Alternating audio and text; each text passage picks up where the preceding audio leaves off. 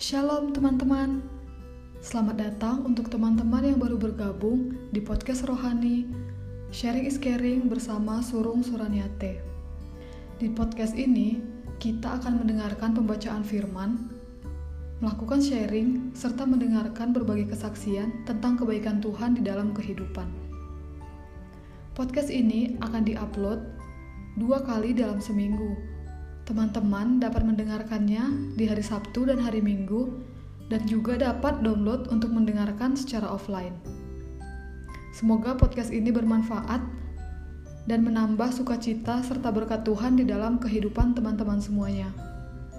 Selamat mendengarkan, Tuhan memberkati.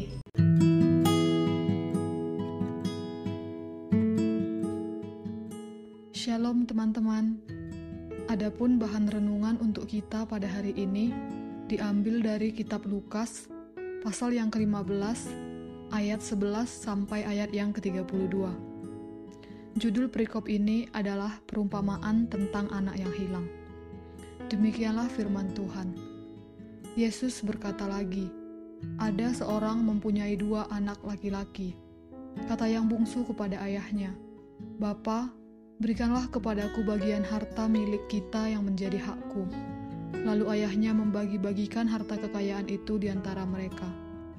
Beberapa hari kemudian, anak bungsu itu menjual seluruh bagiannya, lalu pergi ke negeri yang jauh. Di sana ia memboroskan harta miliknya itu dengan hidup berfoya-foya. Setelah dihabiskannya semuanya, timbullah bencana kelaparan di dalam negeri itu, dan ia pun mulai melarat.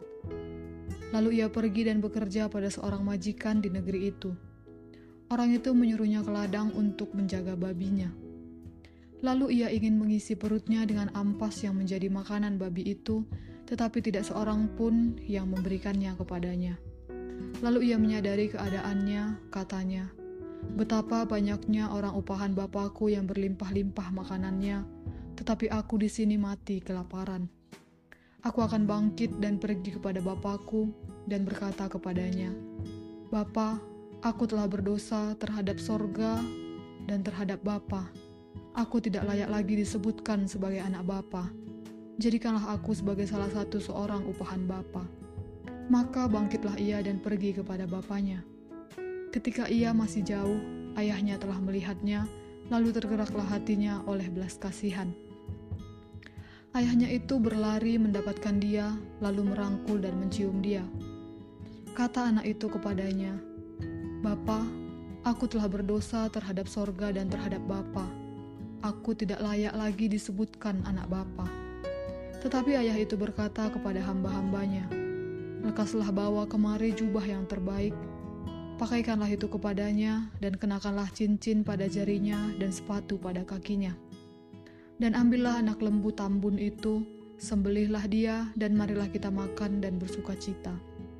Sebab anakku ini telah mati dan menjadi hidup kembali. Ia telah hilang dan didapat kembali. Maka mulailah mereka bersukaria. Tetapi anaknya yang sulung berada di ladang, dan ketika ia pulang dan dekat rumah, ia mendengar bunyi seruling dan nyanyi-nyanyian, tari-tarian.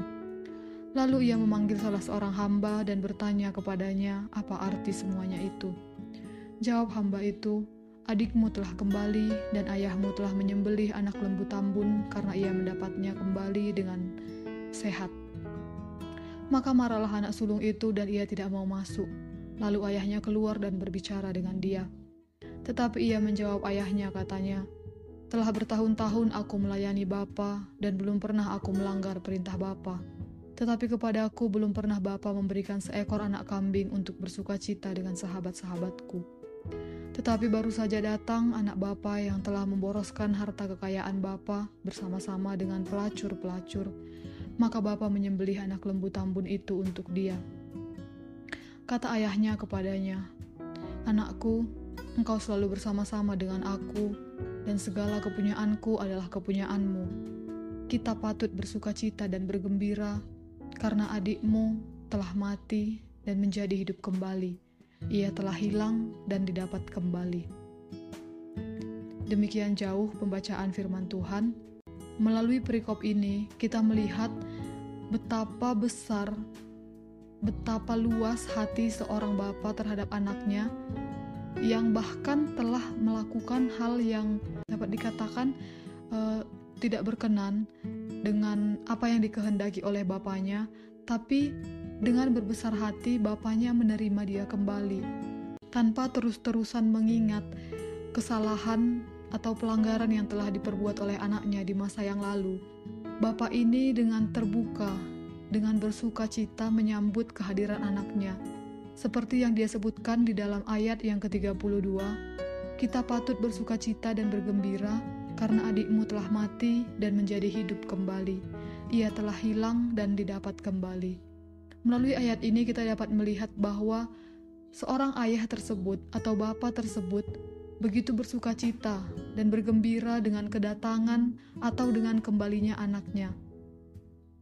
Dikatakan telah mati di sini bukan berarti anak itu telah mati lalu dihidupkan kembali, namun adalah di mana dalam konteks ini si anak ini telah pergi meninggalkan keluarganya, meninggalkan bapaknya, telah menghabis-habiskan segala sesuatu yang diberikan oleh bapaknya. Pada akhirnya, dia menyadari bahwa bapaknya adalah satu-satunya tempat dia untuk kembali. Dia mungkin telah hilang, dia mungkin telah kehilangan tujuan hidupnya. Dia tidak lagi memiliki pengharapan di dalam kehidupannya, oleh sebab itu dia diarahkan untuk kembali kepada bapaknya. Karena kita mengetahui bahwa kasih seorang bapa kepada anaknya itu sangatlah mulia. Oleh sebab itu, Melalui firman ini, melalui pembacaan firman hari ini, kita juga hendaknya mencerminkan diri kita. Kita dapat memposisikan diri kita sebagai anak yang hilang, dan Tuhan Yesus Kristus sebagai Bapa yang kehilangan anaknya.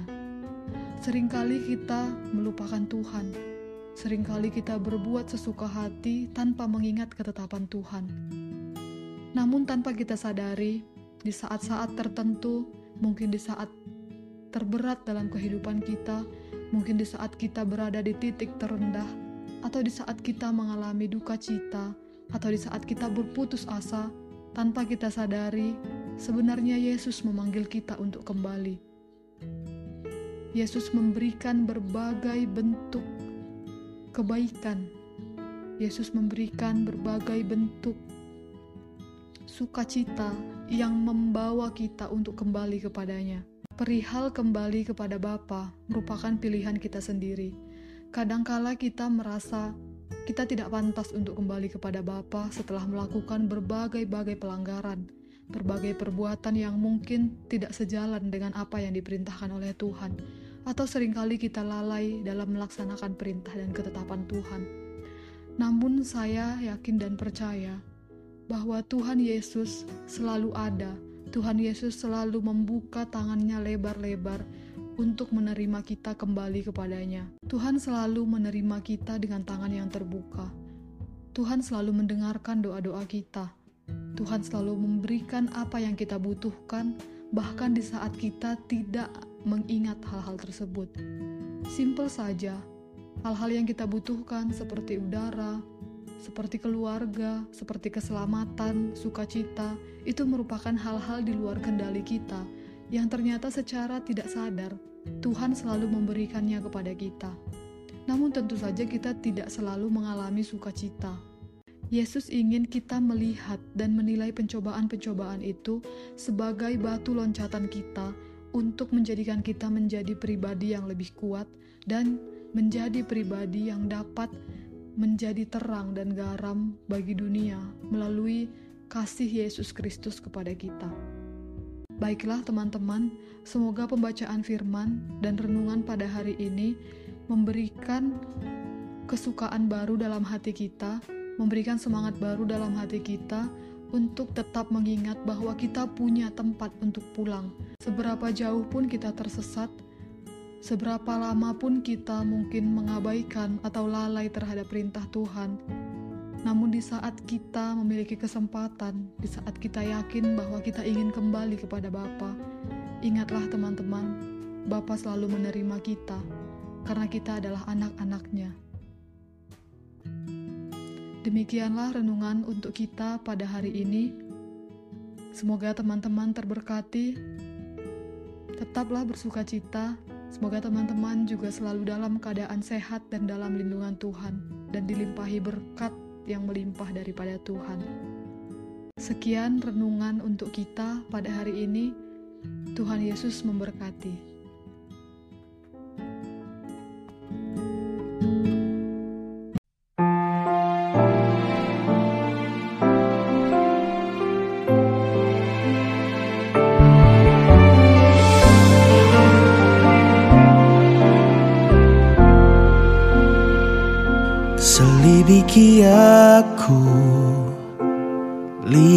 Hatiku. Apakah ku sungguh mengasihimu Yesus? Kau yang maha tahu Dan menilai hidupku. Tak ada yang tersembunyi bagimu. Selidiki aku Lihat hatiku Apakah ku sungguh mengasihimu Yesus? Kau yang maha tahu Dan menilai hidupku. Tak ada yang tersembunyi bagimu. Telah ku kebaikanmu tak pernah habis di hidupku. Ku berjuang sampai akhirnya Kau dapati aku tetap setia. Telah ku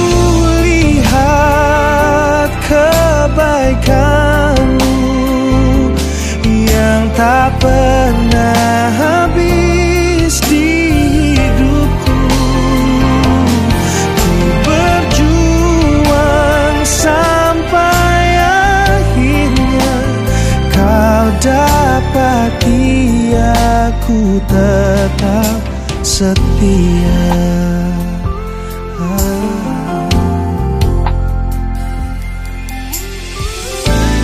Dan bila saatnya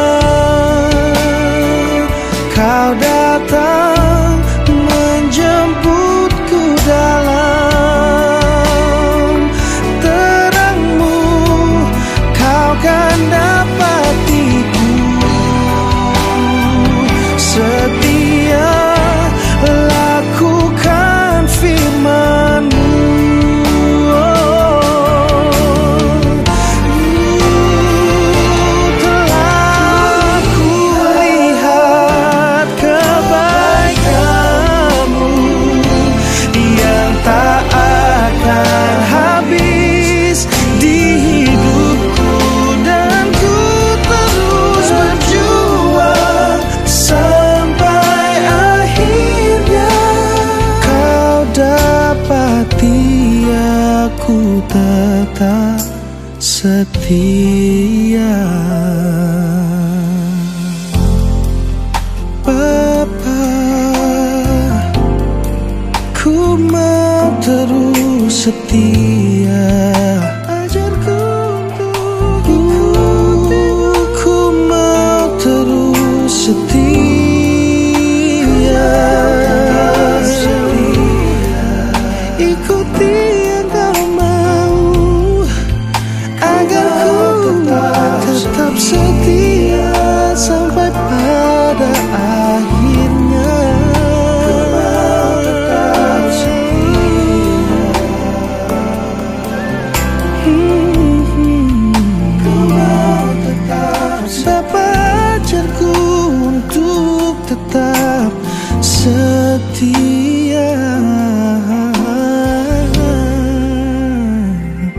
tetap setia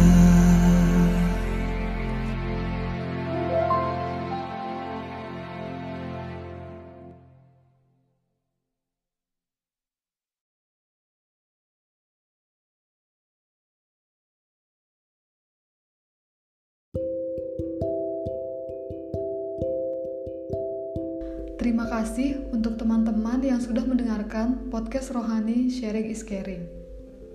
Jangan lupa untuk selalu mendengarkan podcast kita di episode yang berikutnya.